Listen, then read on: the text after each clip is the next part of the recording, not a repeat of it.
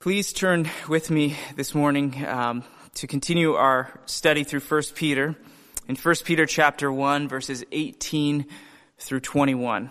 1 Peter chapter 1 verses 18 through 21 will be our text this morning. And it reads, For as much as ye know that ye were not redeemed with corruptible things as silver and gold, from your vain conversation received by tradition from your fathers, but with the precious blood of Christ, as of a lamb without blemish and without spot, who verily was foreordained before the foundation of the world, but was manifest in these last times for you, who by him do believe in God, that raised him up from the dead and gave him, and gave him glory, that your faith and hope might be in God. May God bless the reading of His Word. Yesterday was a beautiful, um, absolutely gorgeous day. I spent most of the time uh, yesterday outside, um, just enjoying the, the nice weather. And I would probably describe it, or I did actually describe it to someone that I was talking to as perfect. I said, this is a, a perfect day. Not too hot, not too cold. It seemed like it was just right. And everything was alive.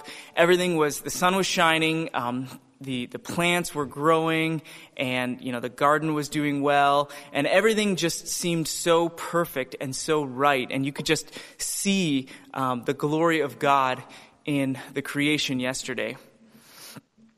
But just as, um, seemingly perfect as it was, that glory that I witnessed yesterday and that we witness in God's creation is in and of itself just a remnant of the perfect world that God created. It is just a remnant of the perfect world that God created. And I don't think anyone would disagree with me when I say that we live in a broken and in a fallen world. And we can look around us and we can, we can see um, that there is so much um, brokenness, so much fallenness that exists within this world. And as much as we oftentimes try to turn a blind eye to that reality, we try to sort of close those things off to ourselves, we can't help but miss it. It's, it's right there in front of us, and it seems to pervade every part of humanity, and, and, and its reaches go deep into this world.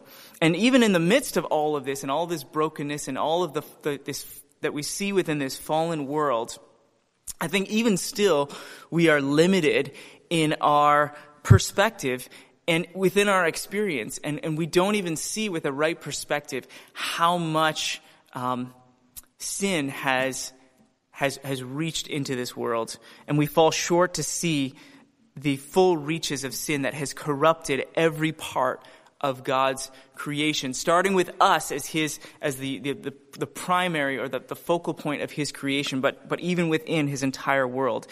And it has result, that has come as a result of the fall and of sin. And sin corrupts everything.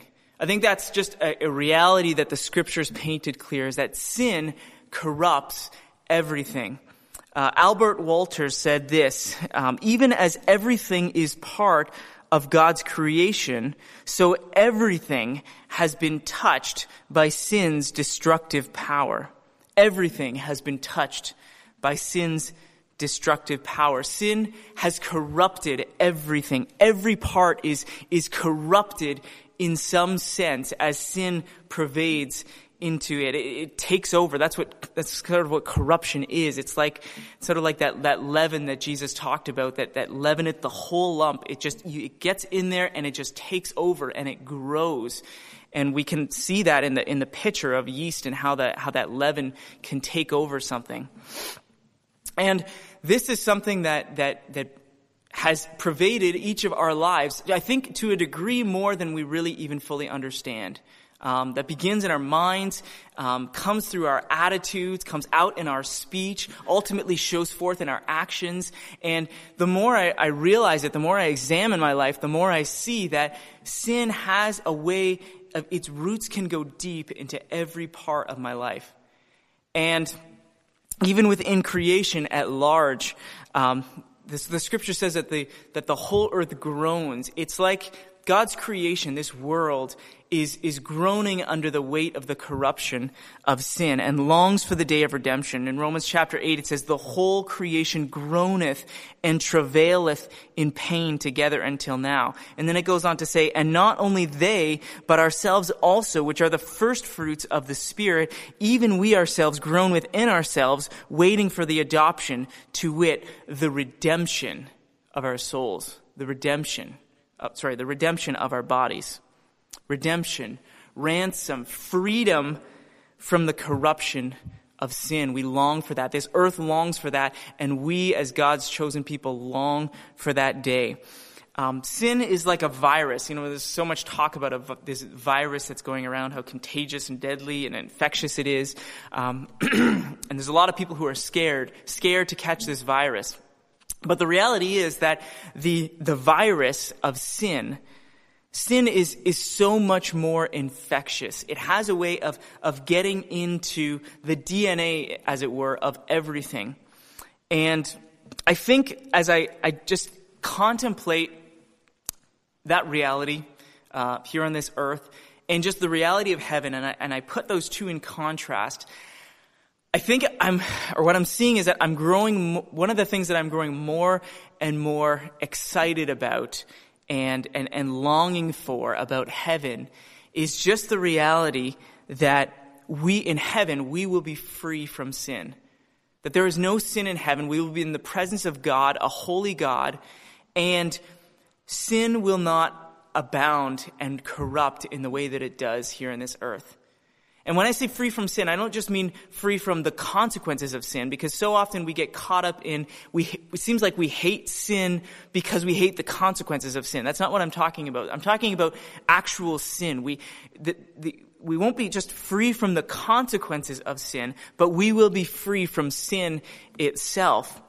In heaven, we will not be tempted to sin. We will not no longer have these fleshly bodies that have been corrupted by sin that are so prone to sin and that we are so often overcome by sin, but we will be given new bodies that are not corrupted by sin.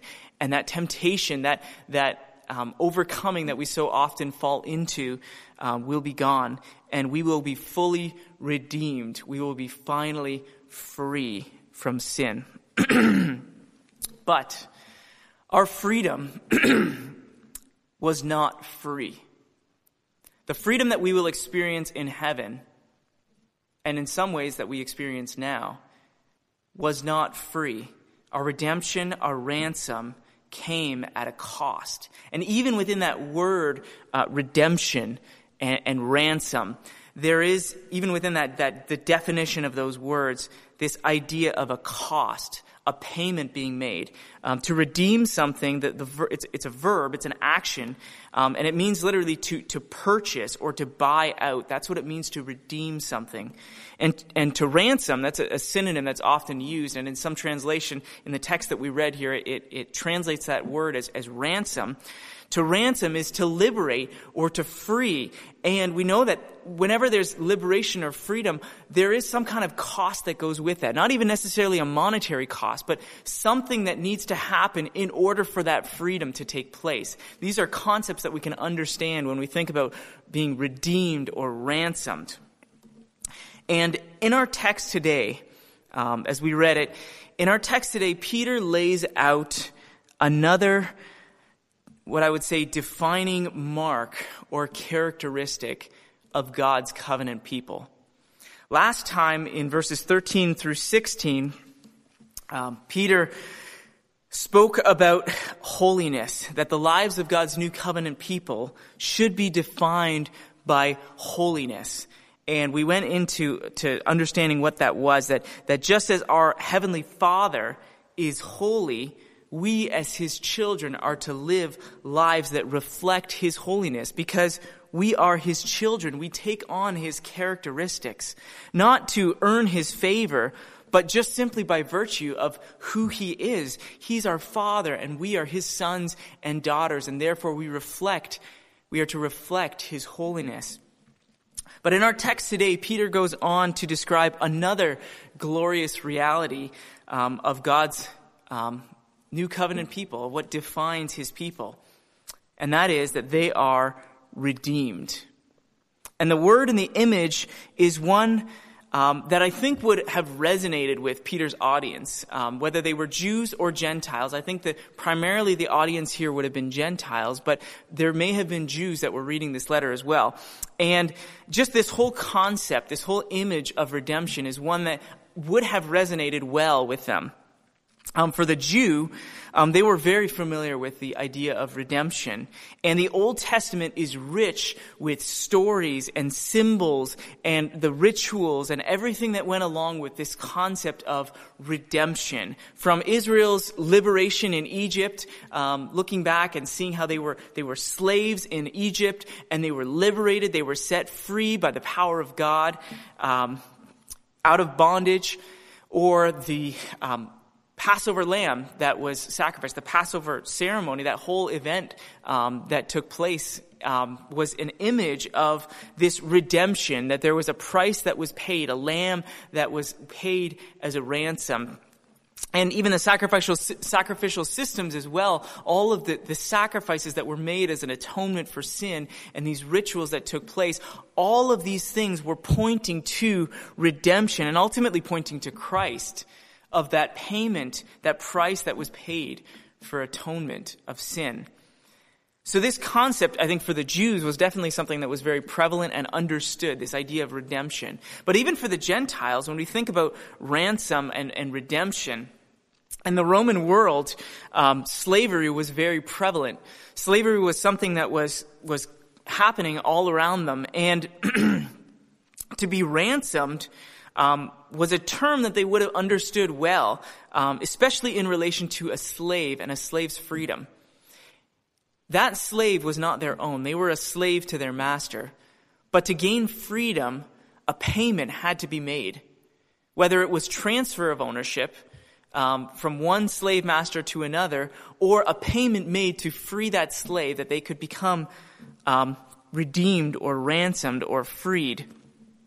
And you know, I don't have to go into all of the details of, of what that exactly looked mm-hmm. like in those times, but the Gentiles of the day would have very much understood what it meant to be redeemed or ransomed.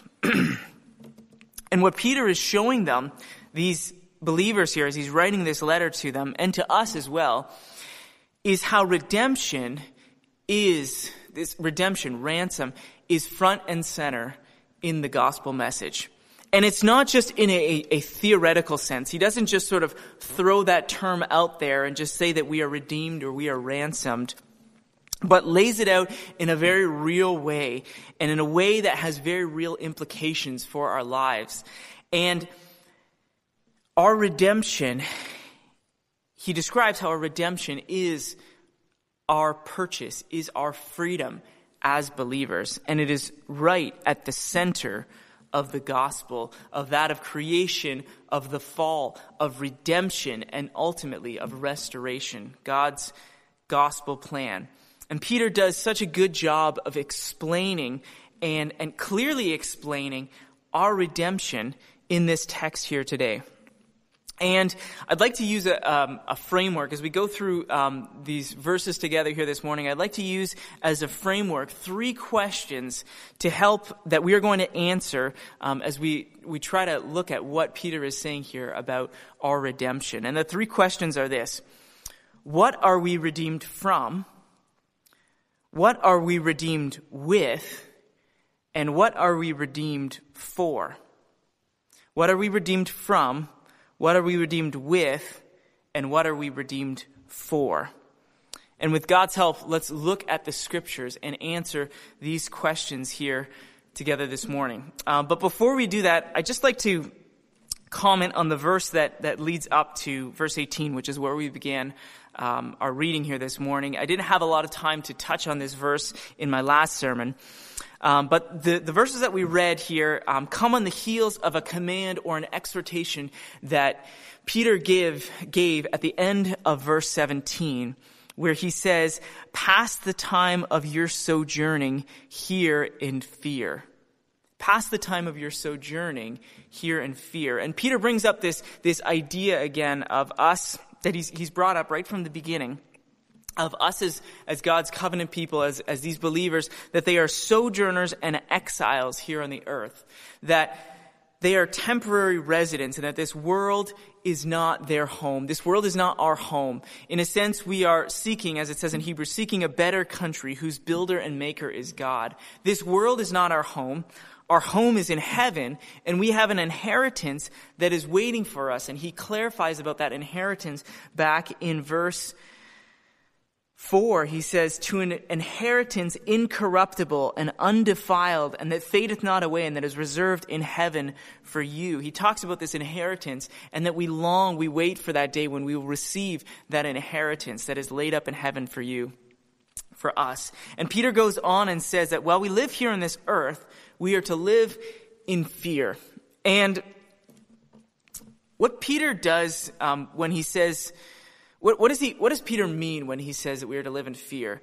Um, past the time, he says, past the time of your sojourning here in fear. What is he talking about? Is he, is he saying that we're supposed to live in a state of, of fear, of worry, and of terror? There's, there's a bit of a tension here in this text, um, because at the beginning of verse 18, or sorry, the beginning of verse 17, he says that we are to, it says, if we call on God as our Father. So we have this image of of God as our Heavenly Father. And then he says, at the end, pass the time of your sojourning here in fear.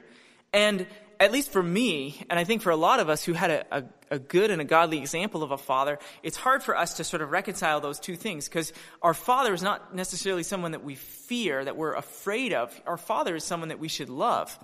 So when he says that we should, um, we call on God as our father, yet we are to live in fear, what does he mean by that? And I think what Peter is saying here, it's not a kind of terror, fear, it's not a kind of worry, um, but rather it is a reverent fear. We are to pass the time of our sojourning here in reverent fear, a, a deep respect and regard that comes from a knowledge of and a respect for God as our Heavenly Father. And when we see this command, in that light, in the reality of God as our Heavenly Father, it, it starts to make sense for us that if we call on God as our Father, we must pass the time of our sojourning here in a reverent fear of that reality understanding who God is, that God is our heavenly Father, um, that He is a just and a holy God. Um, he says in that same verse, He says that God judges every man according to his deeds. So He's He's not partial. He's not a God that um, will simply because we are His children, He will just overlook things and treat us differently. No, He is He is a just and He is a good God. Um, he will judge us accordingly and without partiality. And we should have a reverent fear of Him as our father. You know, every good child, um, every good child parent relationship has a healthy level of fear.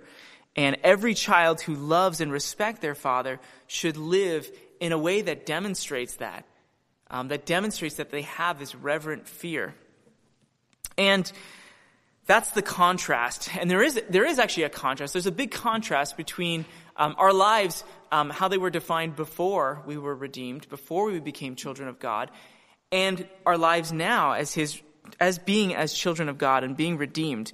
Um, beforehand, we did not um, have reverence toward God. We did not have a reverent fear and awe and respect of God. In fact, it says in Romans chapter 3, talking about those who live under, the, under this condemnation of sin, it says that there is no fear of God before their eyes. That's how we once lived, without regard for God, without um, a proper understanding of who He was, and properly fearing Him, that reverent fear that we ought to have. That was our state before, but now those who call on God now have that reverent fear of Him. And I think this, this, that, just this whole idea, um, there is some application there for us in the sense that a lot of us harbor fears. A lot of us, um, hold on to fears. Even as Christians, we tend to hold on to fears. You know, we're living in a hostile world, uh, much like the believers in Peter's day as he's writing this letter specifically to believers who are surrounded by hostility, who are um, being um, persecuted for their faith, and they felt that social pressure uh, as being a result of being, uh, as a result of being God's people, they felt that um, ostracization, as it were. And I think a lot of us as Christians, even us, we, we have that same feeling that we are um, we are now living in a, in a post-Christian world. We're living in a world where um, Christianity is not the norm anymore, and the values um, are being attacked, um, very much so. And we feel this um, pressure, as it were. And a lot of us think to ourselves, well, what is this world coming to? You know, we see laws that are being passed. Um, we see just sin um, and society and, and, and all of this, the system of this world, this post-Christian world, sort of overtaking things. And we can become fearful, and I've become fearful um, in many ways of, of that, what is to come, fearful of the future, fearful for my children, um, just wondering what is coming. But what Peter is saying here is that we need to fear the right thing. He doesn't say that we should fear the future. He says we shouldn't have fears of everything that's going on around us, but we need to fear the right thing. And if we're going to fear anything, it should be having a fear of God. We should not be characterized by the fear of men, but rather be characterized by a fear, a healthy, reverent fear of God that He, and He is the only one that we should fear. And I'm dwelling on this because I just, I want to make the connection between this reverent fear that Peter says that we should have and our redemption. Because Peter goes right from this command to pass the time of our sojourning here in fear, he, he, he goes right from that into talking about our redemption. And that leads us, I think, to the first question um, that, that, that this text answers, which is, what are we redeemed from? And Peter describes that in the second part of verse 18 where he says, For as much as ye know that ye were not redeemed with corruptible things from the vain conversation received by tradition from your fathers. So what were we redeemed from? We were redeemed from the vain conversation received by tradition from your fathers. Or in other words, another translation puts it this way, from the futile ways inherited from your forefathers. And what Peter's saying here is that we have been redeemed, we have been ransomed from what we once were. That's what we have been redeemed from, from the vain conversation, from those futile ways that we once lived in and that, that we inherited from our forefathers.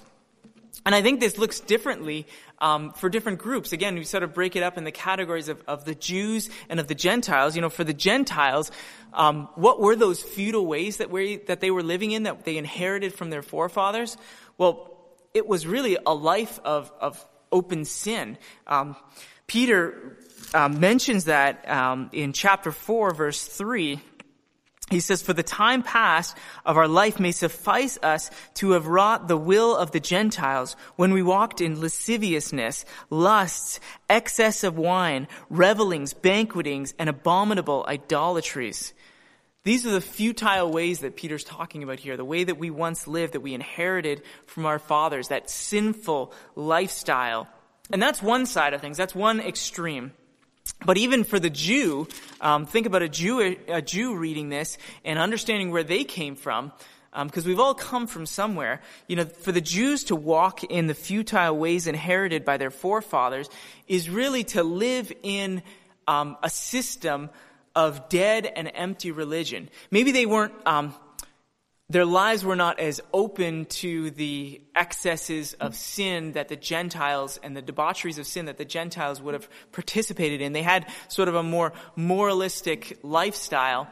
But even still, their lives were empty. The ways that they inherited from their forefathers, and at this time, especially at the time when Jesus came, it was dead, empty religion. That's what it was. And so either way, whether it's, like I said, whether it's um, that sin that license to sin and that extravagance of, of, of sinful lifestyle or legalism, either way, both are futile. And both were we inherited from our forefathers. You know, every one of us, every one of us has inherited something from those who have gone before us. We've been handed down something from our forefathers, and I'm not talking about something good when I say an inheritance. I'm talking about sin. All of us have experienced something and have been handed down something from our forefathers, from our, our forefather Adam, first and foremost, that sin nature that we received from him as a result of the sin of Adam and Eve that is passed on from generation to generation. But even more specifically, then it's even different um, within individually in our lives in the way that that manifests itself. And it's different in every family. Um, we all struggle with it in different ways, and we have tendencies and we are prone to different sins. For some, it might be alcoholism, or depression, or pride, or selfishness, or perfectionism or the love of money or whatever it is, we all have these sinful tendencies that we are so prone to. I know what it is in my family, and but and we're all prone to um, the futile ways that we inherited from our forefathers. Some call it generational sin. You can call it whatever you like, um, but whatever it is, it's something that feels more normal to us than righteousness, and that comes to us so easily, so naturally. We are so prone to these things, and and I would challenge you. I challenge each of you to examine your lives and consider. Um, identifying, consider your lives and identify those sins that come so naturally to you, that have been passed on to you from your forefathers. And I want to encourage you, as you do that, to put your hope in the gospel, because the good news of the gospel is that Jesus Christ came to redeem us, to ransom us from the futile ways that we inherited from our forefathers. That's what we've been redeemed from. And in Christ, you have been redeemed. You have been ransomed and you have been freed from those sins. Romans chapter 6 verse 18 says, you have been set free from sin and have become slaves to righteousness. So there's this transfer that took place where we were once enslaved to these futile ways that we inherited from our father, but now we have a new master we now serve Christ. We become slaves of righteousness and we take on those characteristics of our Heavenly Father, that of holiness, that of a redeemed life. And that is the message, I think, of the gospel that is incredible. That is not just this, this sort of, like I mentioned before, this theoretical thing that there was some exchange happened, that Christ paid for our sins, and that, you know, because of that payment, it's like, you know, someone just made a payment and now we're good to go. No, this is something that invades and that takes over and impacts and influences every aspect of our lives. And I, and I pray that you would believe in the gospel and be saved. If you have not been redeemed, if you have not been ransomed by Jesus Christ and have that new life, I pray that you would believe in the gospel and that you would be saved, not just from your sinful habits, not just um, to be a better person. That's not what this is about. Not just to even avoid the wrath of God, but to become a child of God, his redeemed child. To be redeemed. That is what we are redeemed from. But what are we redeemed with? Um, what, are the, what is the means of our redemption? And that's the next question we'll look at here. Um, and we see that here still, even in verse 18, as he starts out. He says, For as much as ye know that ye were not redeemed with corruptible things, as silver or gold. And then verse 19, but with the precious blood of Christ, as of a lamb without blemish and without spot. So what is the means of our redemption? How did our redemption, our redemption come about? we are redeemed, it says here, with the precious blood of Jesus Christ. Christ has purchased us, sorry, God has purchased us with the precious blood of his own son. Let that sink in for a minute. Just think about that as we consider this, this father son relationship and that union that, that, that there is, and we, we, we understand that even as um, those of us who are fathers, we have children, how much we love them. Our redemption came about through the shedding of the precious blood of Jesus Christ. Think about that cost. Think about how precious that blood was, that blood is The blood of Jesus Christ, the Lamb of God, it says here, as a lamb without blemish and without spot, that perfect lamb. And we see the image of the Old Testament, of, of the instruction that was given to the Israelites to, to take that perfect lamb at the Passover, that young lamb that had no spots, no blemish, that was so precious, and to slaughter that lamb. Think about that. What it meant to take such a, such an innocent, perfect little animal and slaughter it I'm sure there was many tears that, that took place of the children as they, if they would have been witnesses to seeing this lamb being slaughtered and think, why does this lamb have to die? How much more precious is the blood of Jesus Christ than that lamb? And if, if we would weep over um, an animal that would be slain um, for atonement, how much more should we weep and should we appreciate and understand the depth of the precious blood of Christ that was shed for us? And Peter illustrates this um, in, in contrast here as he's talking about what we have been redeemed with. And he puts it first in the negative. Um, this is what he says. He, he talks about what we have been um, not redeemed with. He says, For as much as you know that you are not redeemed with corruptible things, as silver or gold. So when it comes to precious things, I think a lot of us um, silver and gold would be one of those things that in our minds, in our human minds, we would think as something that is very precious, something that's very valuable to us.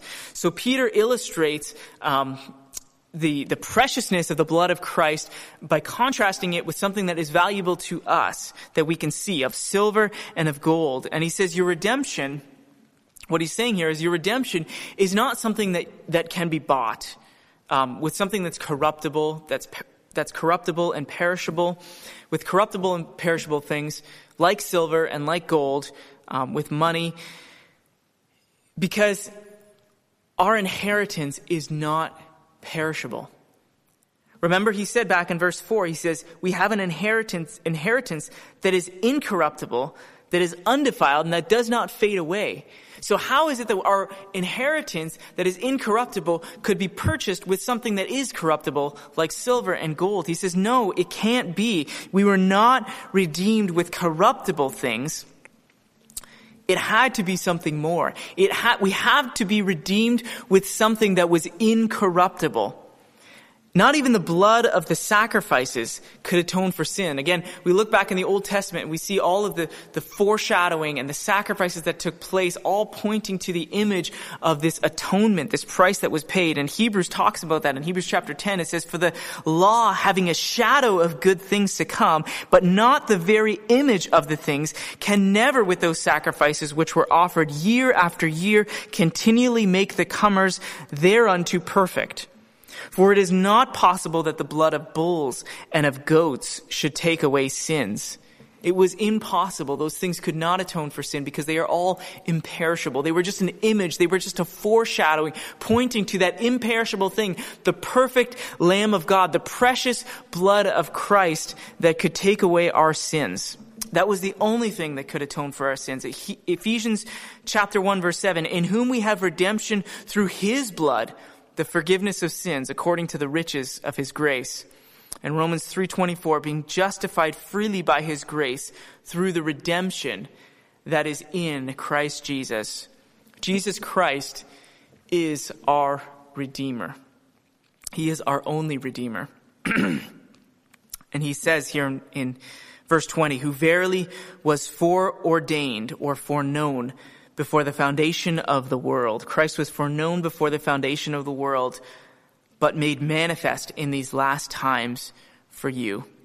God's plan of redemption to sit, was set in motion, was already set in motion before the foundation of the world. That's an incredible reality that even before sin entered into the world, God ordained he foreknew Christ and ordained Christ to be that atoning sacrifice for our redemption. Jesus is not plan B. Even before sin entered into the world, God ordained the means of our redemption through Jesus Christ. And he established everything that was necessary to fulfill his redemptive plan here on earth. And we are privileged as a result. Um, we are a privileged people, even as he said back in verse, verses 10 through 12. Um, he highlights this fact that we are a privileged people because we are witnesses and, and recipients, and we can see and experience the redemption that has been brought about by Jesus Christ, that was made manifest in these last times for us. Christ came to the earth to give us, to give his life as a ransom. Mark chapter 10, verse 45. For even the Son of Man came not to, minister, not to be ministered unto, but to minister and to give his life as a ransom. Who by him, that is Christ, do believe in God. And that leads us to our last question of what are we redeemed for? What are we redeemed for? And verse 21 says, says that we have been redeemed that your faith and hope might be in God that your faith and hope might be in God. Ultimately, we are redeemed for God. Titus chapter 2, uh, verse 14 says, Who gave himself for us to redeem us from all lawlessness and to purify for himself a people for his own possession who are zealous for good works. We are redeemed for God for himself, as it says here. He is making a people for his own possession who are zealous for good works. And really, that's what we see here within God's plan of redemption, within the gospel, is that um, redemption is the reversal of the fall. What God is doing in His redemption and ultimately working for the, the restoration of all things, that is, redemption is that reversal. It's this, this fall that took place and God is now taking that, redeeming it, and restoring it back to what it was. And the reversal means for us that those who are spiritually dead are made alive, as it says in Ephesians 2 4. And that those who were children of wrath are now the children of God. Um, and he says, purifying for himself a people for his own possession who are zealous for good works. And now we see this come full circle as we, we meditated in the last sermon about um, holiness. And, and as he says in verse 15, he says, But as he which hath called you is holy, so be ye holy in all manner of conversation or lifestyle. Um, we have been purified for him, and we are a people of his own possession. Further on, um, later on, he says, actually in the next chapter, chapter 2, he says that we are a chosen generation, a royal priesthood, a holy nation, a peculiar people who have been redeemed to show forth the praises of him who hath called us out of darkness into his marvelous light. Peter wants us, he wants you to see that the price, he wants you to see the price that was paid for your holiness. And that's the connection here between this holiness and our redemption. Peter wants you to see the price that was paid for your holiness, that it was so valuable that he gave his only begotten son for your holiness so that you would live a holy life for God. And anything less than a holy life insults the price that was paid for you. Now, this is not, I'm not saying here that your salvation depends on your holiness. That somehow we need to be holy to earn God's favor, to, to, to be um, worthy of being His people. That's not what this is saying at all. But Jesus Christ, God wants, sorry, God wants us to see what a price that was paid, and that that that price that was paid is what redeems us and now changes us from the inside out to be His holy people. Our right standing before God only comes through the merit of Jesus Christ, but we, you have been redeemed and ransomed for a purpose. And that purpose is to glorify God, to show forth the praises of Him who has called you from out of darkness into His marvelous light. So ultimately, our redemption is about God. It's not about us, it's about God. It's for God.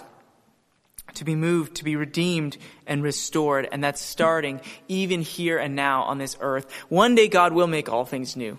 One day um, there will be a new heaven and a new earth, and everything will be restored as it once were. But even now, with the coming of Christ and the beginning of His kingdom here on this earth, that is now um, at this time inside of us, the kingdom of heaven has come, is inside of us, and it is, it is working outward. God is beginning and, and starting that process now within our lives, and it is showing forth through our lives.